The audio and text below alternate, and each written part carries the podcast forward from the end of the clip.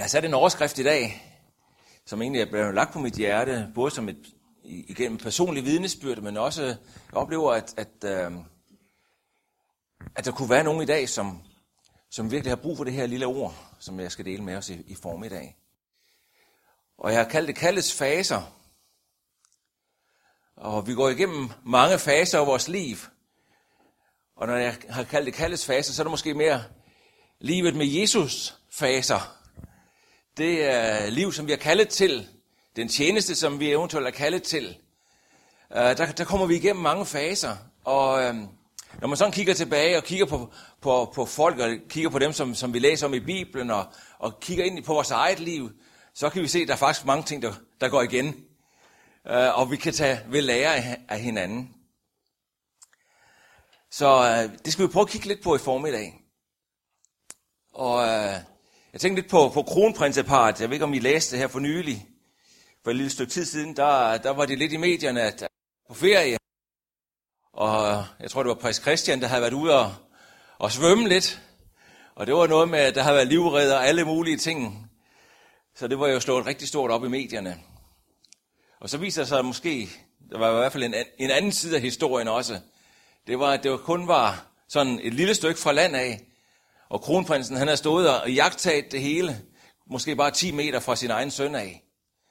Og sønnen var, han var åbenbart kommet i det, man kalder et hestehul, og der var en meget stærk strøm. Og kronprinsen havde så stået og kigget på, at kunne han klare det? Kunne han klare at svømme? For han havde jo lært at svømme, den her knejt her. Og, øh, og faren havde til synligheden stået passivt til, men han havde virkelig ikke stået passivt til, og kigge bare passivt på. Han havde måske haft allermest lyst til at rende ud og, og redde sin søn, men han vidste godt, at her var det, sønnen skulle lære. Og han lod ham lære det. Vi ikke bare blande sig, ikke bare gribe ind, ikke bare bære ham på hænder og fødder, men lade ham få lov til at kæmpe igennem, så han blev en erfaring rigere. Og jeg tror at nogle gange, så, så, så, så har vi det indtryk af, at, at jamen, Gud han skal bare hjælpe. Og hvis øh, vi nogle gange er overladt lidt til os selv, så, så tænker vi, ej Gud, hvor er du henne? Bryder du dig slet ikke om mig? Og faktisk, så er det sådan, at, at Gud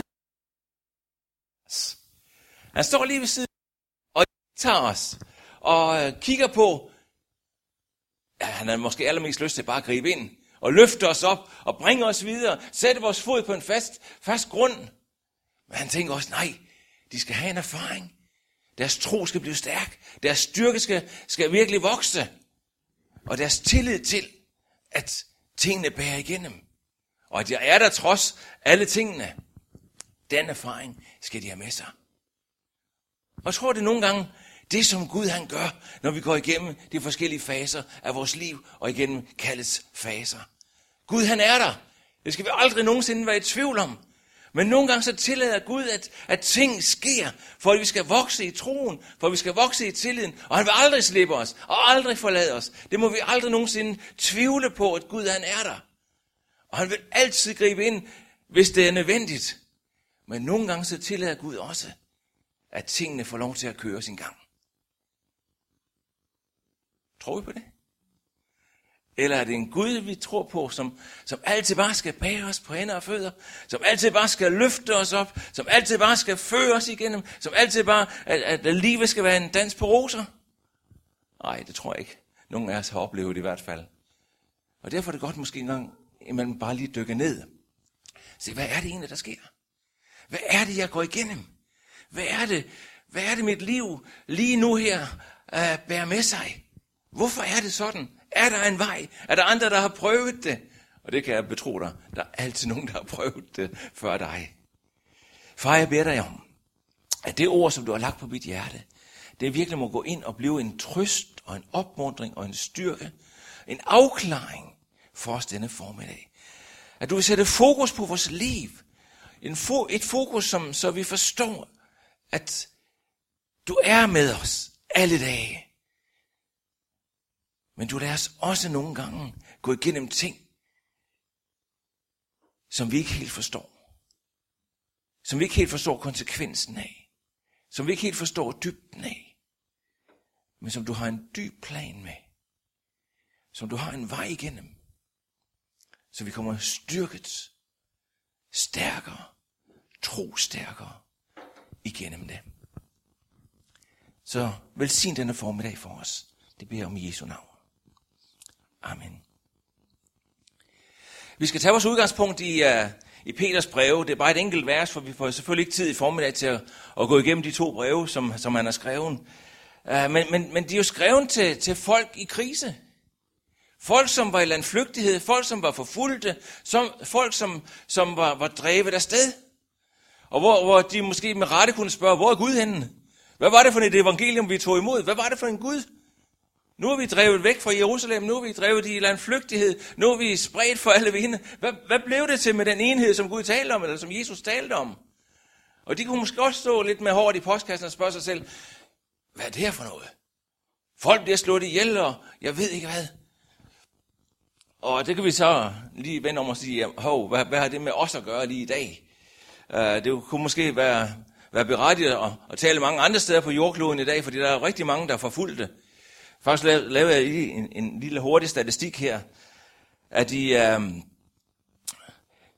øh, her for nylig var der en opgørelse, der hed 43 millioner kristne er blevet martyrer, siden Jesus han døde på korset. Det er godt nok mange.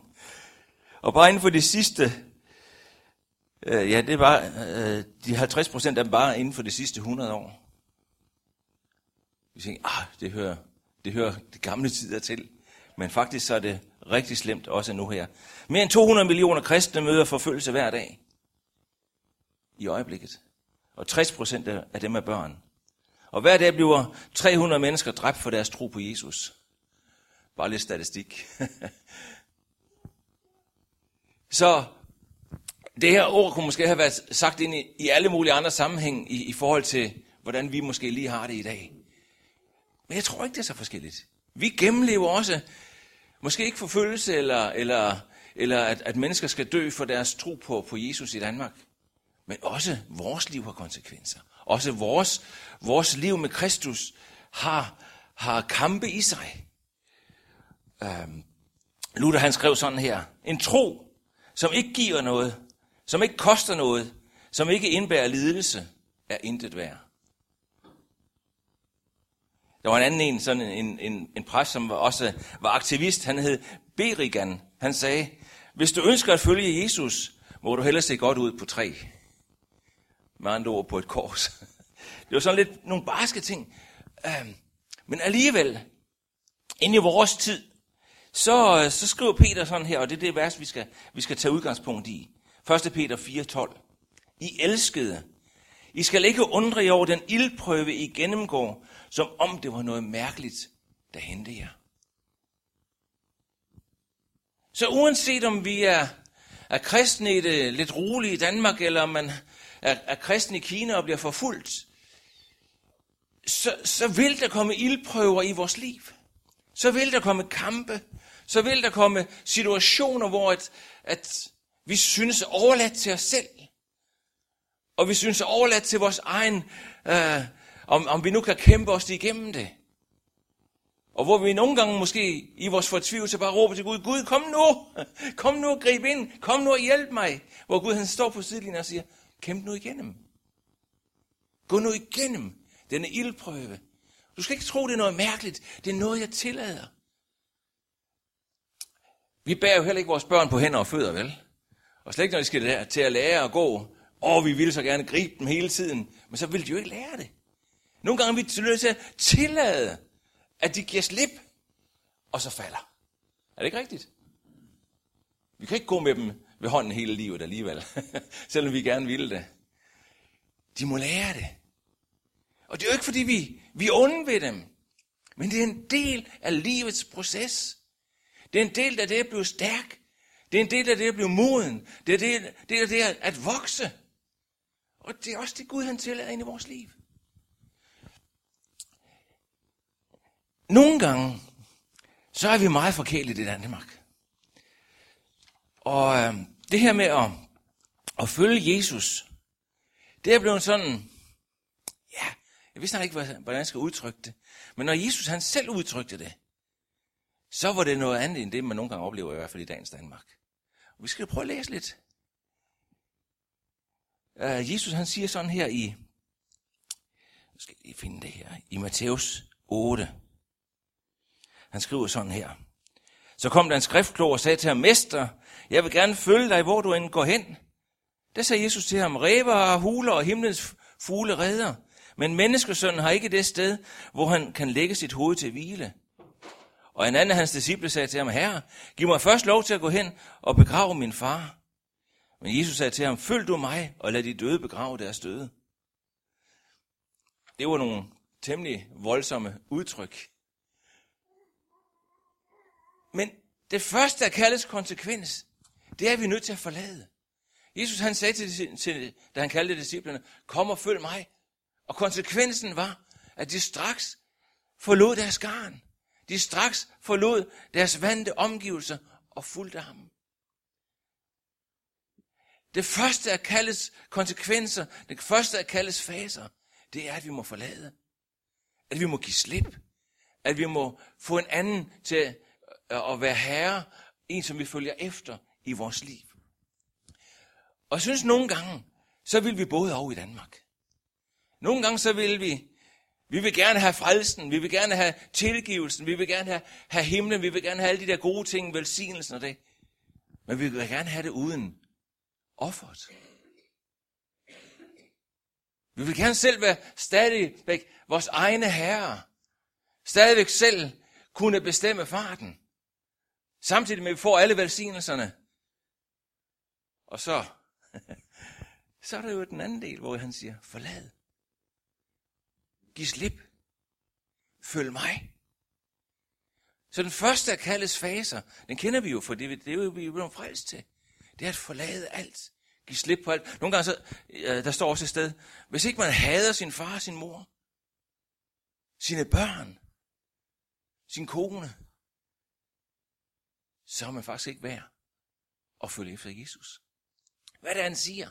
Hvis ikke du er villig til at give slip på alt andet. Det siger jo ikke, at man skal have skilsmisse, og man skal smide sine børn væk. Det, det, det er jo ikke det, der tales om. Men i sit hjerte, hvem er det, man klynger sig til? Hvem er det, man følger? Hvem er det, der er på førstepladsen i ens liv? Er det ens familie? Er det ens forældre? Er det ens arbejde? Er det, er det velsignelserne? er det alt det, det, som vi kan kalde det gode?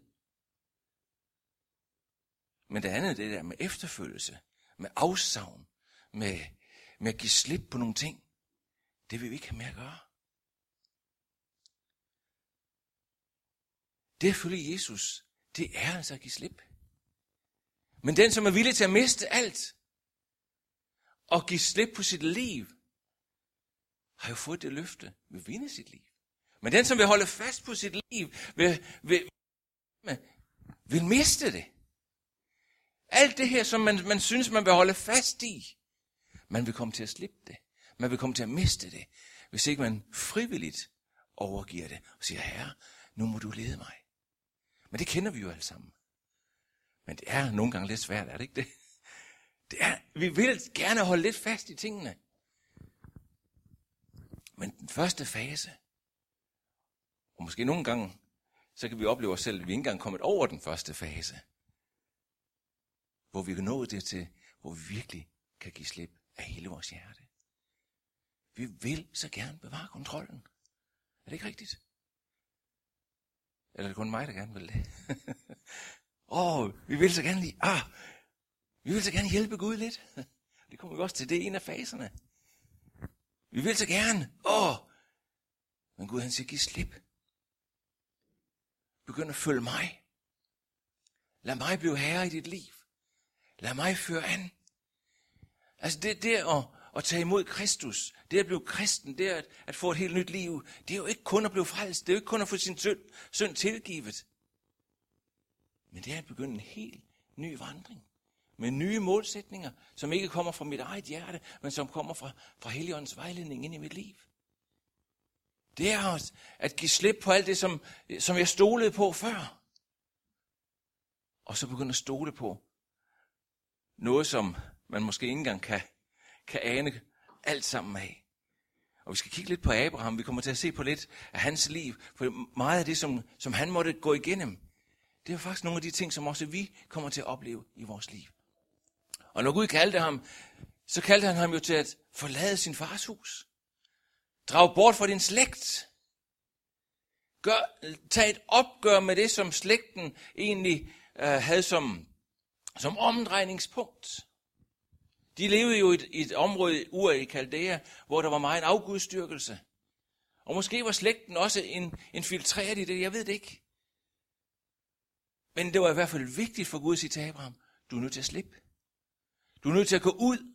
Du er nødt til at drage afsted og have et andet fokuspunkt. En ny begyndelse. Hvor det ikke er, er din familie og, og din baggrund, som, som skal præge dig og som skal lede dig. Men det er mig, der skal gøre det. Og så skal du drage til et land, som du ikke kender noget til. du skal bare begynde at gå. og det er nogle gange, det Gud siger til os. Ha' tillid til mig. Ja, tak skal du have, Gud. Men hvor skal vi hen? Du skal bare have tillid. Og når barnet begynder, så er det jo meget usikre skridt, ikke også? Når de skal begynde at gå. Og sådan kan det også være på vores trosvandring. Og nogle gange, så, så er det bare det her um, lidt uhåndgribelige, Gud kalder os til. Selvom det var håndgribeligt, at, at han, ville drage, han skulle drage til et, et land, som Gud ville give ham, så var det, ja, hvor går vejen? Hvad skal der ske undervejs? Og alle de her spørgsmål, som også vi stiller os. Han var jo ikke så forskellig for os. Hvordan skal det gå? Hvad med arbejde? Hvad med at, at, at, at sørge for min husholder? Alle de her ting, som også vi kan stille spørgsmål omkring. Gud, når Gud kom og kaldte ham, så sagde han, nu skal du bare begynde at gå. Giv slip på det, du har. Giv afkald på det, du har. Vær villig til at, at gå ud fra det, du har, og begynde en ny retning. Det er faktisk det at blive kristen. Det er at få en ny retning i sit liv. Omvendelse. Vi kan jo ikke have en omvendelse, hvis ikke vi går i en anden retning, vel? Ellers er vi ikke vendt om. Så det er at, at begynde sin vandring med Jesus, kaldes første fase, det er at få en ny retning i sit liv. Og det er ham, der bestemmer. Og det ved vi jo godt alt sammen, så det skal ikke trætte jer mere med. Vi skal gå lidt videre.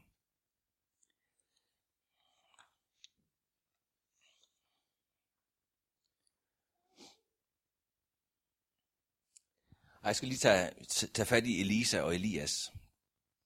Uh, vi kender nok beretningen, hvor at Elias han var i afslutningen af sin tjeneste, og, og der har været den her prøve på Karmelsbjerg og alle de her ting der, og så uh, hvor han blev rigtig træt af det hele, fordi nu havde Isabel jo troet ham på livet, og han var draget ud i, i ørkenen væk fra det hele, og havde ønsket at, at bare dø væk fra det hele af. Og derude kommer Guds kald til ham på ny, og han siger, gå og kald din afløser, Elisa. Og vi ved så, at han går til Elisa, og da han, han ser Elisa på marken, Elisa han er i gang med at, at pløje sammen med en helt masse andre folk, der var 12 spand okser der, og, og han var ved det 12. står der. Og så går, øh, går Elias jo hen, hen på marken der, og så, mens han går der, så kaster han lige sin kappe på Elisa, og så går han videre. Ingen, ikke et ord eller noget som helst. Han kaster bare, det er i hvert fald det, der står. Han kaster bare sin kappe på ham, og så går han videre. Og så forventer han egentlig, at øh, Elisa, han, han forstår hvad hentydningen. Og det, det gjorde han også. Så, så Elisa, han, han slipper jo sit spand der og løber efter ham. Hey, prøv lige at vente. Lad mig lige få lov til først at, at sige farvel til min far og mor. For jeg ved godt, hvad det her det betyder. Det betyder et opbrud. Det betyder noget nyt i mit liv. Det betyder, at jeg må tage, tage afsked med det, jeg, jeg har haft med at gøre indtil nu, hvis jeg skal følge dig. Hvis der skal komme en ny retning ind i mit liv. Og så er det, og det var bare lige den her lille sætning, øh, som, som Elias han sagde til, til Elisa. Ja, gå du hen og gør det, for hvad er det ikke, jeg har budt dig? Hvad er det ikke, jeg har pålagt dit liv? Han vidste godt konsekvenserne, Elisa, eller Elias. Han vidste udmærket godt på sit eget liv, hvor, hvor, hvor svært det egentlig kunne være at, at give det her afkald og begynde en helt ny retning. Og, og det afsavn og de kampe, som, som lå i det. Så han sagde, gå du bare hen og sige farvel til din far og mor. Og han gjorde jo mere end at sige farvel til sin far og mor uh, Elisa, han brændte simpelthen alle broer bag sig. Han, han uh, slagtede okserne og, og, og, Og det, som han spændte okserne fast med, det træ, der var der, det brugte han til, til brænde, til at kunne koge øh, oksekødet der, og så, så gav han det til alle de andre folk. Og han vidste godt, at her kommer jeg ikke tilbage til. Her vil jeg ikke tilbage til. Jeg tager et valg i dag. Og nogle gange har vi måske brug for det her ind i vores liv. Virkelig at brænde broerne bag os. Og sige, her vil jeg ikke tilbage til. Jeg har fået det kaldt til at gå i en anden retning. Koste hvad det koste vil. Det gjorde Elisa i hvert fald. Må det være sådan også for os. Nogle gange så kan vi ikke overskue kaldets konsekvens. Nogle gange tillader Gud, at vi får lov til at se det. Andre gange, så, øh, så er det mere øh, skjult for os. Dengang Paulus han blev kaldt til sin tjeneste, vi kender godt beretningen, som vi læser i Apostlenes Gerninger, hvor han havde fået lov til at få et papir på, at, at kunne drage til Damaskus og forfølge de kristne der, tage dem til fange, og så øh, for det ordnet, som han nu engang skulle ordne der. Nogle af dem de blev dræbt, og nogle af dem blev sat i fængsel og så videre. Og så er det undervejs til Damaskus, så, så møder han Jesus i et syn. Jesus åbenbarer sig for ham. Og så øh, hører han jo en stemme, og, og alle de her ting, som vi kender godt beretning om, og han bliver ført ind til Damaskus. Og ind i Damaskus, så, så bliver han indlogeret i, i, i et lille hus der. Og det åbenbarer Jesus sig for ham igen. Og kalder ham til tjeneste. Kalder ham til et nyt liv. Kalder ham til en ny retning. Og senere han så vidner Paulus om, der fortalte han mig, hvor meget jeg skulle lide for hans navns skyld. For evangeliets skyld. Det er åbenbart Jesus nogle konsekvenser af valget. Det er åbenbart, han åbenbart også øh, noget af det, som Paulus skulle komme til at gå igennem. For andre, så er det, så er det skjult langt hen ad vejen, og så er det åbenbart det bare skridt for skridt. Men uanset hvad, så er han der.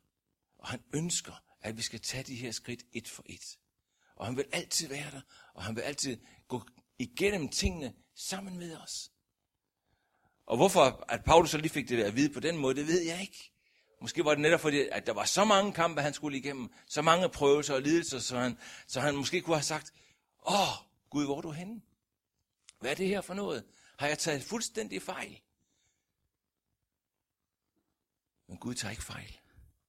Sine nådegaver, sine kald, dem fortryder han ikke. Uanset hvad der møder os undervejs, så er Gud der. Han holder fast ved, ved sit kald ind i vores liv. Og han vil altid gå med os. Og han vil aldrig tillade os, at vi bliver bragt i nogle situationer, som overgår vores udrustning. Det kan godt være, at vi synes, at vores udrustning ikke slår til. Men han ved godt, hvad den, hvad den kan slå til til. Han ved udmærket godt, hvad, hvor langt han kan tillade os at gå uden at, at løfte os på hænder og fødder. Og det er altså noget videre, end vi selv synes, vi nogle gange kan gå.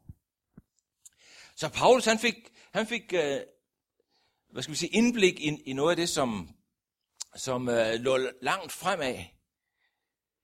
Um, andre gange, så, så er det mere diffust.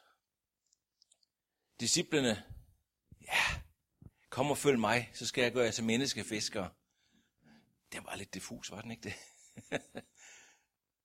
de havde måske en, en idé om det, men, men de fik jo lov til at gå sammen med Jesus. Og langsomt så åbenbares det for dem, hvad det egentlig indebar at være menneskefisker. Jeg, skal huske, jeg kan huske, da jeg, da jeg blev, blev kaldet af Gud til, til, til den tjeneste, som jeg oplever i mit liv. Der sad jeg i søndagsskolen som, som 12-årig, og øhm, ja, men det, det var jo noget, der skete bare på, på split sekunder. Øh, jeg sad nede på den bagerste række, som de her lømler, de nu gør. Og der blev, det var sådan en, en missions øh, søndagsskoledag. Og pludselig så sidder jeg dernede, og, og der kommer bare den her tanke. René, vil du ikke fortælle andre mennesker om Jesus? Jeg vidste bare, det var... Altså, jeg er jo vokset op i, i en kristen familie, så jeg vidste godt, hvad det indebar. Uh, og så siger Jesus, ah, det vil jeg gerne. Man kan jo ikke bare bruge mig i Danmark. Jeg har ikke lyst til at rejse ud. Tænk som, det kan man tænke som 12-årig, bare nogle få splitsekunder. Og jeg vidste med det samme. Det accepterer Jesus. Om det var hans plan hele tiden, det skal det nok have været, for hans tanker de er jo langt højere end vores tanker. Men hvad indebar det? Altså, jeg glemte jo alt om det øh, i, i, i mange år frem. Men pludselig så kom kaldet jo. Endnu stærkere end før. Og hvor jeg så måtte tage beslutningen, ja, nu vil jeg. Nu er det på tide at give slip, og så gå efter det, som Gud egentlig har lagt i mit liv. Men det var jo diffust. Vi skal jo alle være vidner. Vi skal jo alle fortælle andre mennesker om Jesus. Det er jo en af de, de, ting, som vi er kaldet til. Gå ud i alverden og gør alle folkeslag til mine disciple. I det I lærer dem. Vidner. Vær vidner om det, som vi har set og hørt. Johannes han siger, vi kan jo ikke andet.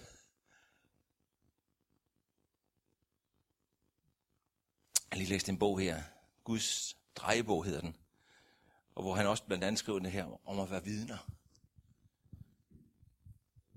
Vi skal ikke, det er jo ikke alle, der skal prædike. Men vi kan alle vidne. Og det, det fantastiske ved det vidnesbyrd, det kan jo ikke, det kan jo ikke gendrives, vel? For det er noget, vi har oplevet. En prædiken eller en profeti behøver ikke altid være noget, som vi, vi selv personligt har oplevet. Men et vidnesbyrd, det er noget, vi selv har oplevet. Og det, det Johannes han siger, det er det, vi vidner om. Det, vi har set og hørt, det som vi har oplevet på vores egen krop. Så lad os, lad os virkelig være de her vidner. Ja. Jeg tænker også lidt på, på sådan en som Reiner Bonke. Jeg ved ikke, om I kender ham og hørt om ham. Jeg kan huske på et tidspunkt, så siger Reiner Bonke, at han havde fået øh, en vision fra Gud om at, at, at lave den her kampagne fra minus til plus. Jeg ved ikke, om nogen af, af dem, der er lidt oppe i årene, måske kan huske den. ja, jo, det er jo bare ligesom os andre, jo. men men øh, det var, var lidt pudsigt, for når han fortæller sit vidnesbyrd omkring det, så, så siger han jo, jeg var faktisk nummer tre, Gud spurgte. Det har Gud sagt til ham. Da Gud lagde den vision ned i ham, om at lave en bog, der hed Fra Minus til Plus. Det er jo lidt skræmmende, ikke også? Men det er åbenbart sådan, at vi kan sige nej til Guds kald. Vi kan sige nej til det Gud, han beder os om. Men Gud, han er ikke den, der tigger. Så hvis vi først har sagt nej, så går han altså videre til den næste. Og hvad sker der med den, som har sagt nej? Han går virkelig glip af en velsignelse.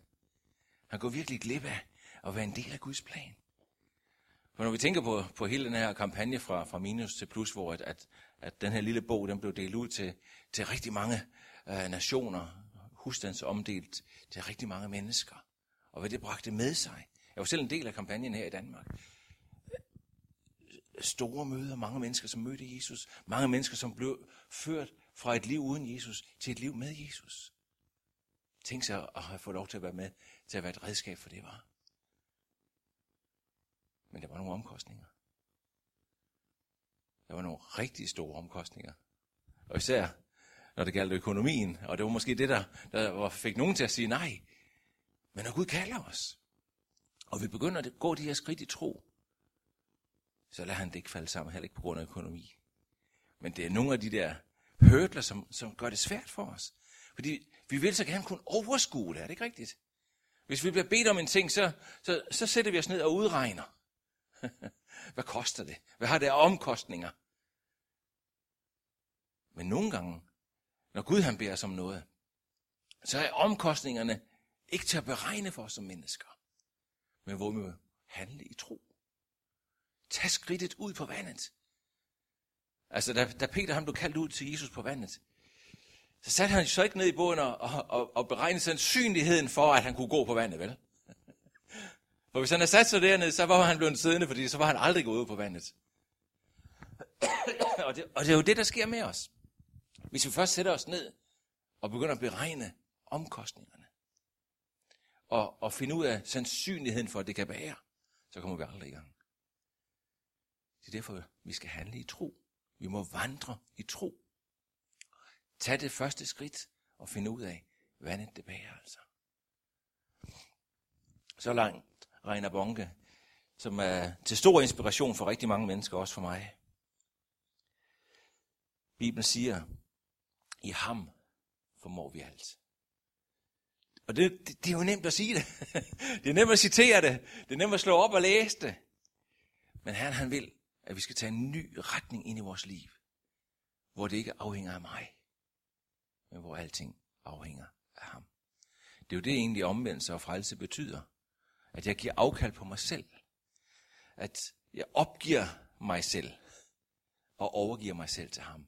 Hvor det ikke længere, det er jo det hele syndefaldet drejer sig om, det er at gøre sig selv til Gud. I skal blive gudelige. Men det frelsen indebærer, det er, at jeg giver afkald på mig selv.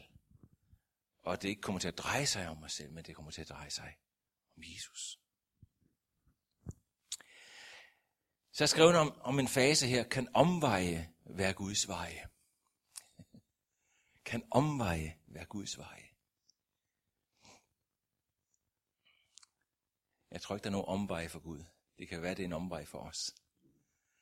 Sådan kan det synes. Nogle gange så kan vi synes, at ah Gud, du kan da godt bare lige bane vej lige igennem.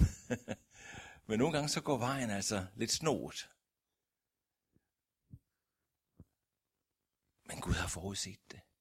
Så for ham er det jo ikke nogen, åh, oh, han blev helt overrasket, helt forbavset over, kunne de nu finde på at gå den vej? Nej, Gud han, han, han ved om det.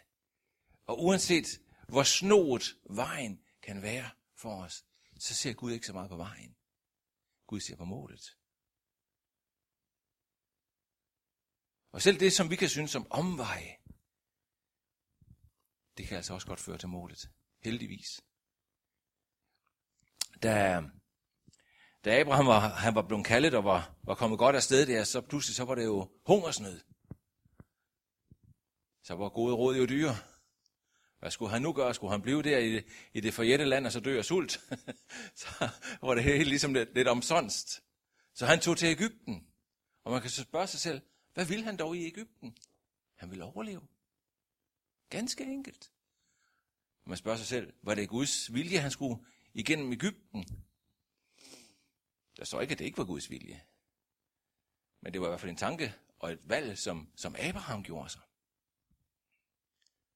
Så om det i den forstand var en omvej, det, det ved jeg ikke. Det var det i hvert fald for Abraham. Men Gud havde stadigvæk sin plan. Gud havde stadigvæk sin vej. Og nogle gange så tvinger omstændighederne os til at, at lave en afstikker. Nogle ting kommer på vores vej, hvor vi absolut ikke kan, kan gøre andet valg, end at gå udenom. Kommer vi så ud af Guds plan? Nej. Og det er vigtigt for os at forstå. At selv nogle gange, når, når omstændighederne tvinger os til at tage en afstikker, så er vi ikke uden for Guds plan. Gud har forudset det. Gud ved om det. Og han skal nok sørge for, at den vej kommer til at føre tilbage til den oprindelige vej. Uanset hvor, hvor besværligt omstændighederne kan gøre det for os. Nogle gange er det ikke bare omstændighederne, det kan også være nogle ting i vores eget liv, som skal på plads som skal renses ud, eller, eller vi skal have et andet mindset, eller der kan være så mange ting. Hvor et, det bliver ligesom det, lidt af en omvej. Det var ikke den, den helt lige vej, som vi havde tænkt os fra starten af. Men Gud bliver ikke overrasket. Gud kommer ikke, uh, nu må jeg finde på en nødløsning. Nej, den dag Gud kaldte os, så vidste han nøjagtigt, hvad det var for et mål, han havde med, med tingene. Og han vidste også udmærket godt, hvad, hvad, hvad omvej og stikvej og alle de der ting, der kunne komme på, på, på vores vej. Så Gud bliver aldrig overrasket. Gud bliver ikke, kommer ikke ud af kontrol. Så hvis omstændighederne har tvunget dig til at tage nogle valg, som du måske synes, ah, jeg synes ikke, det fører til målet, så videre Gud er stadigvæk med dig. Gud er stadigvæk i kontrol. Og selvom at det måske for tiden er en bue udenom det, som du egentlig ønskede, så ved at vejen går tilbage. Så længe du er i Herrens hænder. Så længe du overlader ledelsen til ham. Så længe du tillader ham at guide dig. Så, så er du det i den situation. Og det, og det er frustrerende. Det er frustrerende at blive presset væk fra, fra den lige vej. Jeg tror, det har været utroligt frustrerende for, for, for, øh, for Abraham at skulle tage hele den lange tur til Ægypten. Men det var nødvendigt for at overleve. Det var nødvendigt for at få, få mad på bordet. Men han mistede aldrig synet af det, som Gud havde sagt til ham. Han vidste stadigvæk, selvom han var der i Ægypten, målet er, at vi skal til det forjætte land, som skal gives i arv og eje og videre til, til mine børn og i mange generationer fremover. Så, så det vi synes kan synes som, op, øh, som øh, omveje, det er absolut ikke nogen frustration for Gud. Vi kan tage mange af dem. Øh, Moses, han havde også en stor fiasko. og han måtte også gå nogen, som vi synes, af omveje. Josef, og de her store visioner, de her store tanker, de her åbenbaringer, som Gud har givet ham. Ja, så blev han lige solgt som slave, ikke også? Han blev kastet i det fængsel, og så videre, og så videre. Ja, tak skal du have. Og det kunne synes som omvej. Det kunne synes som om, at, at Gud havde forladt ham. Men det havde Gud ikke. Og Gud var med i det hele. Og selv det, som, som synes at, at se svært ud, det som synes at være fiaskoer eller falit, det var Gud med i. Og nogle gange så har Gud faktisk en, en stor plan med de omveje, som vi, vi skal gå igennem.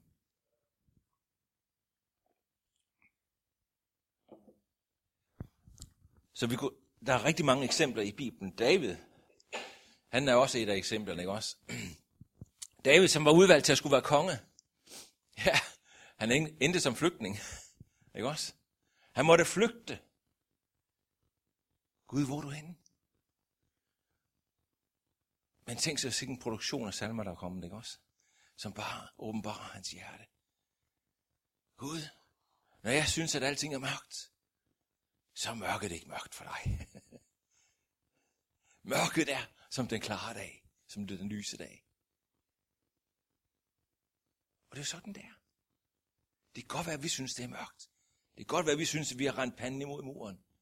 Men det mørke, vi synes, der er, det er bare som den klare dag for Gud. Gud, han har lys over tingene. Han ved nøjagtigt, hvad det er, vi gennemgår, og han har stadigvæk sin plan, både med os og med, sig, hvad skal jeg sige, med, med hans unikke plan. Så vær ikke bange for omvejene. Vær ikke bange for, for, for kampene. Vær ikke bange for at, at, at, at komme ind i situationer, som du ikke lige kan overskue. Det er ikke ens betydende med, Gud ikke er der. Omvej er næsten altid Guds vej, har skrevet her. Det er ikke altid det er hans fuldkommende vilje, men det bliver alligevel brugt til noget godt. Bare tænk på Jonas. Jonas han blev kaldt til at gå til med. Ja, ah, det var lige en lille smutter. Jeg tror ikke, han kendte, han havde ikke noget, nok ikke noget kompas, for han gik i hvert, fald, i hvert fald i modsat retning. Og skyndte sig ned til en båd, og så sejlede han i modsat retning. Men Gud brugte den omvej. Både til at forandre han, Jonas' hjerte, men også til frelse for hele skibsbesætningen. Ikke? De begyndte at påkalde Jonas' Gud. Det er jo fantastisk, midt i det alle sammen. Og det blev også til frelse for Nineve, til trods for, at Jonas han lige tog en, en lille smutvej. Gud han er der. Gud han er meget større end vores fejltagelser.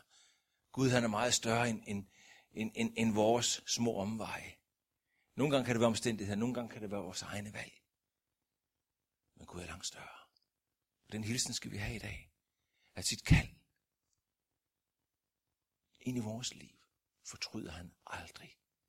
Uanset hvordan vi kan gebære det os undervejs. Og er vi kommet ikke bare på en omvej, men på en afvej, så kalder han dig tilbage i dag og siger, kom tilbage. Jeg har ikke fortrudt kaldet ind i dit liv. Jeg har ikke fortrudt, at jeg har kaldt dig. Jeg har ikke fortrudt, at jeg har vist dig, hvad jeg gerne vil med dit liv. Kom tilbage fra din afvej. Jeg er der, og det skal du få lov til at opleve, når du vælger mig til igen. ja, der er rigtig mange øh, der er en, en fase, som, som på en særlig måde har, har øh, ligesom født det her budskab frem til, til i formiddag, Og måske sidder der en eller flere, der som, som virkelig har brug for, for den hilsen fra Herren af. Og det er det her med at hjælpe Gud. Nogle gange kan vi være fristet til at hjælpe Gud. Det blev Abraham også. Abraham og Sara, de skulle have en søn. Og øh, de var jo godt oppe i årene, de her to mennesker.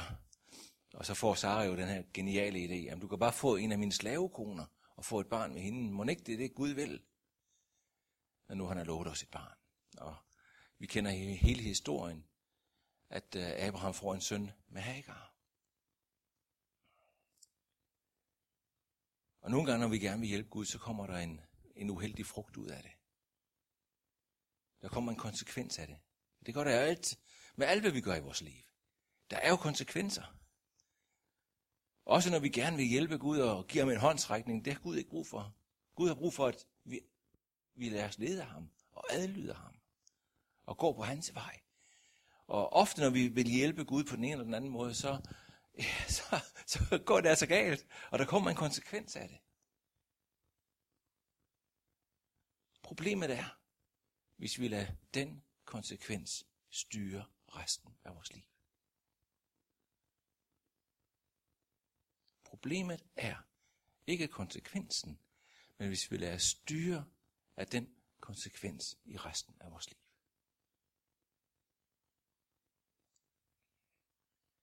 Og det er jo nemt for os.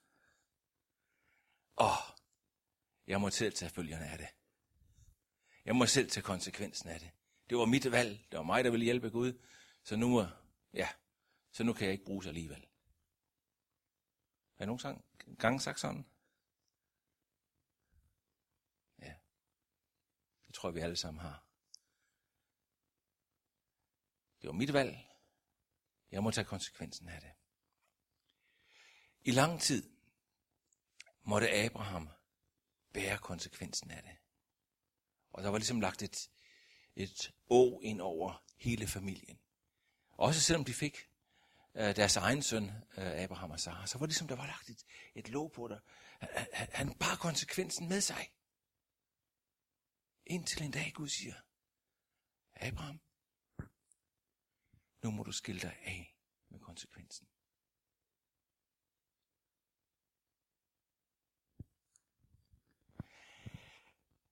Det var svært. For det var ligesom blev hans kære ejendom. Det var en del af ham selv. Kan I følge mig? Nogle gange bliver konsekvensen så, så meget min egen. Min egen byrde, min egen smerte. Min egen del af min rygsæk at jeg har svært ved at slippe den. Men Herrens ord til os i dag, det er, jeg vil, at du skal sende Hagar og Ismael bort. Jeg vil, at du skal slippe konsekvensen. Smerten vil være i dit liv. For altid. Man, man, man sender ikke Ismail bort, uden det giver smerte i ens eget liv. Men man til at sende ham bort, for at kunne gøre Guds vilje. Og jeg tror ikke, at man kan tjene Gud et helt langt liv, uden at der kommer nogle ismaler undervejs. Hvor vi har ville hjælpe Gud, hvor vi har ville skyde genvej, eller hvad vi ville gøre.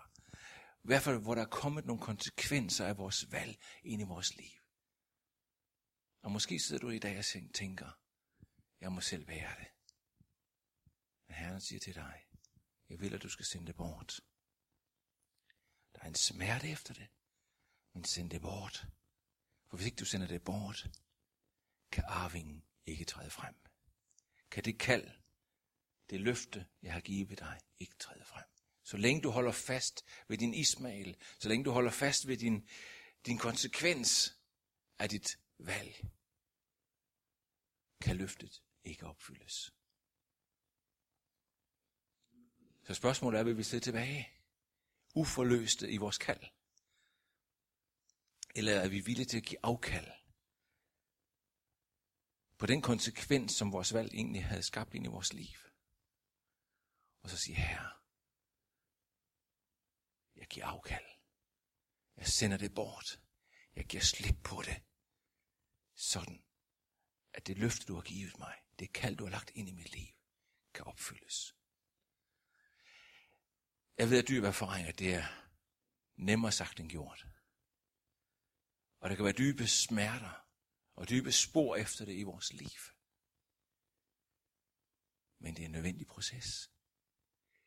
Det er en nødvendig del af den fase i vores kald. Og jeg tror, at alle kommer til det. Uanset om man er kaldet til at være præst, eller, eller apostel, eller hvad vi kan sætte af etiketter, eller om, om man er kaldet til at være en disciple og, og en efterfølger af Jesus. Jeg tror, vi alle sammen rammer ind i, i, i, i det felt, hvor der bliver nogle konsekvenser af vores valg, og hvor Herren siger til os, nu er det altså på tide, at du giver slip. Nu kan du ikke længere sørge over din, din, din fornedrelse. Nu kan du ikke længere sørge over, at, at, at det gik galt. Nu kan du ikke længere, nu kan du ikke længere bare holde fast i den konsekvens. Giv slip. Det kan godt være, det ikke var Guds vilje. Det var ikke Guds vilje, når vi gør, gør det på den måde. Det var ikke Guds vilje, han skulle have, have Ismael. Men i vores forsøg på at hjælpe Gud, havde vi taget fejl. Men vi kan ikke blive ved med at hænge i den fejltagelse. Vi må give slip. Og så sige Gud, tag det. Tag det. Jeg giver slip på det. Og hjælp mig til at komme videre. Så tag den hilsen fra Herren i dag, hvis det er dig, der sidder i den situation, og måske har i, i, i længere tid har holdt fast ved, ved, ved, den, ved den konsekvens af dine valg. Hvor du synes, jeg, nu, jeg kan ikke komme videre. Gud kan ikke være tilpas med mig. Gud kan ikke være tilfreds med mig. Øh, jeg må selv bære konsekvensen. Nej, du skal ikke selv bære konsekvensen. Du skal give slip på den.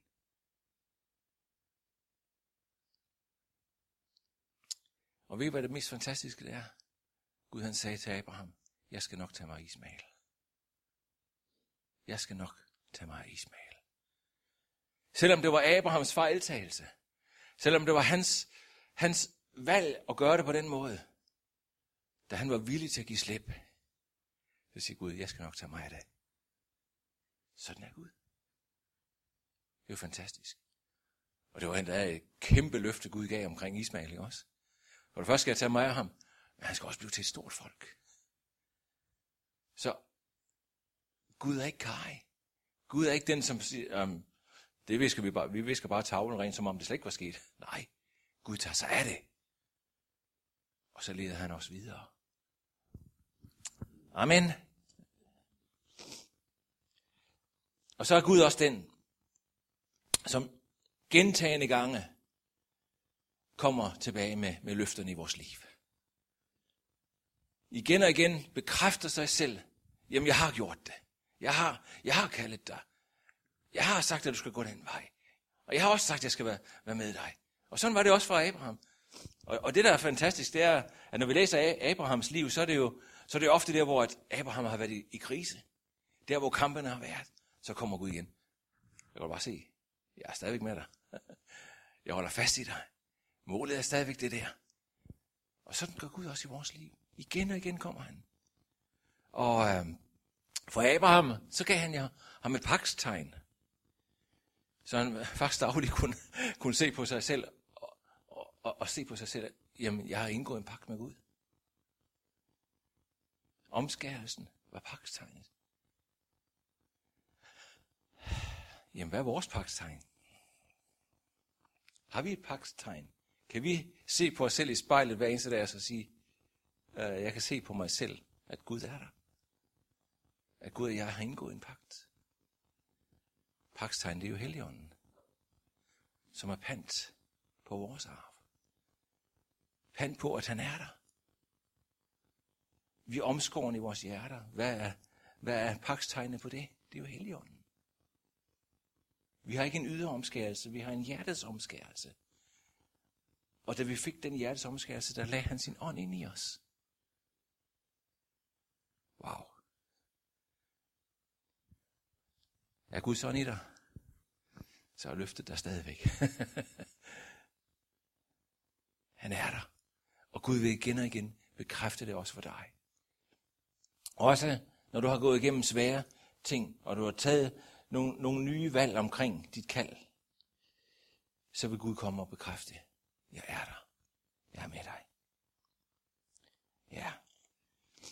Vi skal til at, at slutte. En af de ting, som kan være allersværest,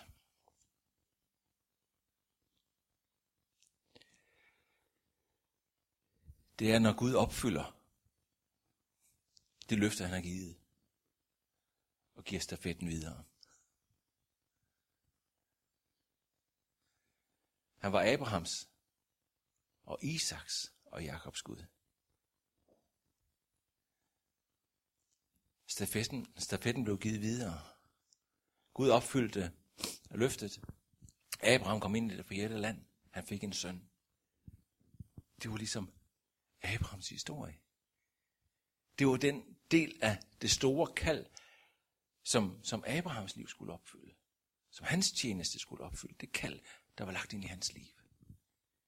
Men kaldet havde jo meget længere konsekvenser. Og Abraham, han er jo fantastisk. For der står om Abraham i Hebræerne 11.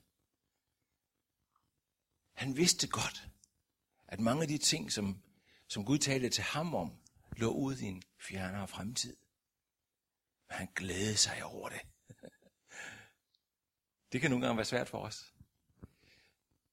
At når stafetten den bliver givet videre, at så stadigvæk kunne glæde os over, at arbejdet det fortsætter, også uden mig. Det kan være, at, at, at de folk, som overtager den del af det ansvar, gør det på en helt anden måde. har en helt anden forståelse af tingene, end jeg måske havde. Og det kan altså være svært. Men var det vigtigt, at vi så siger, Gud, jeg vil glædes over det. Fordi at dine løfter, de går videre fra generation til generation. Og vi må alle sammen på et tidspunkt slippe. Og, og det kald, vi hver eneste en af os har ind i vores liv, rækker videre end til vores eget liv. Det rækker videre til generationerne efter. Så du bygger ikke kun for dig selv. Du bygger ikke kun for den tid, du lever i. Men du er en del af noget meget, meget større. Og hvis vi kan få den dimension ind i vores kaldelse, så bliver der en dyb, dyb glæde over, at tingene fortsætter. Også når jeg må slippe. Også den dag, jeg ikke er, hvad skal vi sige, i, i, i brandpunktet længere. Så, summa summarum, Vi er der for en tid. Guds kald er helt ind til verdens ende. Lad os tjene Gud i vores slægtled. Er det ikke det, der står om David? Han tjente Gud i sit slægtled. Han ville gerne hjælpe, hjælpe lidt Salomo. Han lavede nogle tegninger til tempel og så videre og så videre. Og det, det vil vi jo også gerne. Vi vil så gerne sende de andre godt afsted. Men lad dem, lad os være så øhm, øh, hvad skal vi sige, lad os være så, så fri af den næste generation, så vi lader dem finde deres egen vej. Så vi ikke dikterer dem og prøver på at binde dem ind til, til, vores, til vores del af, af, af vandringen. Men lad os sætte dem fri til at tjene Gud i deres generation. For så kommer det, når vi skal sætte et punktum, var det så det hele værd? var det det hele værd? Og når vi læser Hebræerne 11, om alle de her troshelte, så må man sige, for hver eneste en af dem, så vidner det om, at det var det hele værd. Til trods for kampe, til trods for besværligheder, til trods for omveje, genveje, afveje, til trods for, at, at der var hungersnød, til trods for, at der var lidelse og kampe og forfølgelse, så står der, at de holdt fast ved Gud. Det var det hele værd. For de så frem til opfyldelsen af det, af det samlede mål, menneskers frelse, Guds riges komme. Så må Herren hjælpe os til at holde fast i det kald, som han har givet ind i vores liv. Vær villig til at, at give afkald Vær villig til at, at træde til side og så følge Guds vej. Begynde, også når det gælder nye begyndelser. Glæder os over den nye generation. Glæder os over, at en dag, så kommer Guds rige ned og skal dække hele jorden. Det er det, det drejer sig om. Det drejer sig ikke om os. Det drejer sig ikke om mig. Det drejer sig om Jesus. Hans rige. Amen. Far, jeg priser dig. Fordi du har kaldet os. Hver eneste en af os. Tak fordi vi er dyrebare i dine øjne. Du elsker os. Tak for dine mange løfter, at du aldrig vil slippe os og aldrig forlade os. Tak fordi du har en plan med vores liv. Hjælp os, Jesus, til os i dag at vælge dig til. Vælge din vej til. Hjælp os at give slip på, på de konsekvenser, som vores, vores forkerte valg kan have gjort ind i vores liv, som kan have, have begrænset os, som måske kunne have sat os i, i stå. Hjælp os at have tillid til dig, at når vi slipper dem, så tager du dig af dem.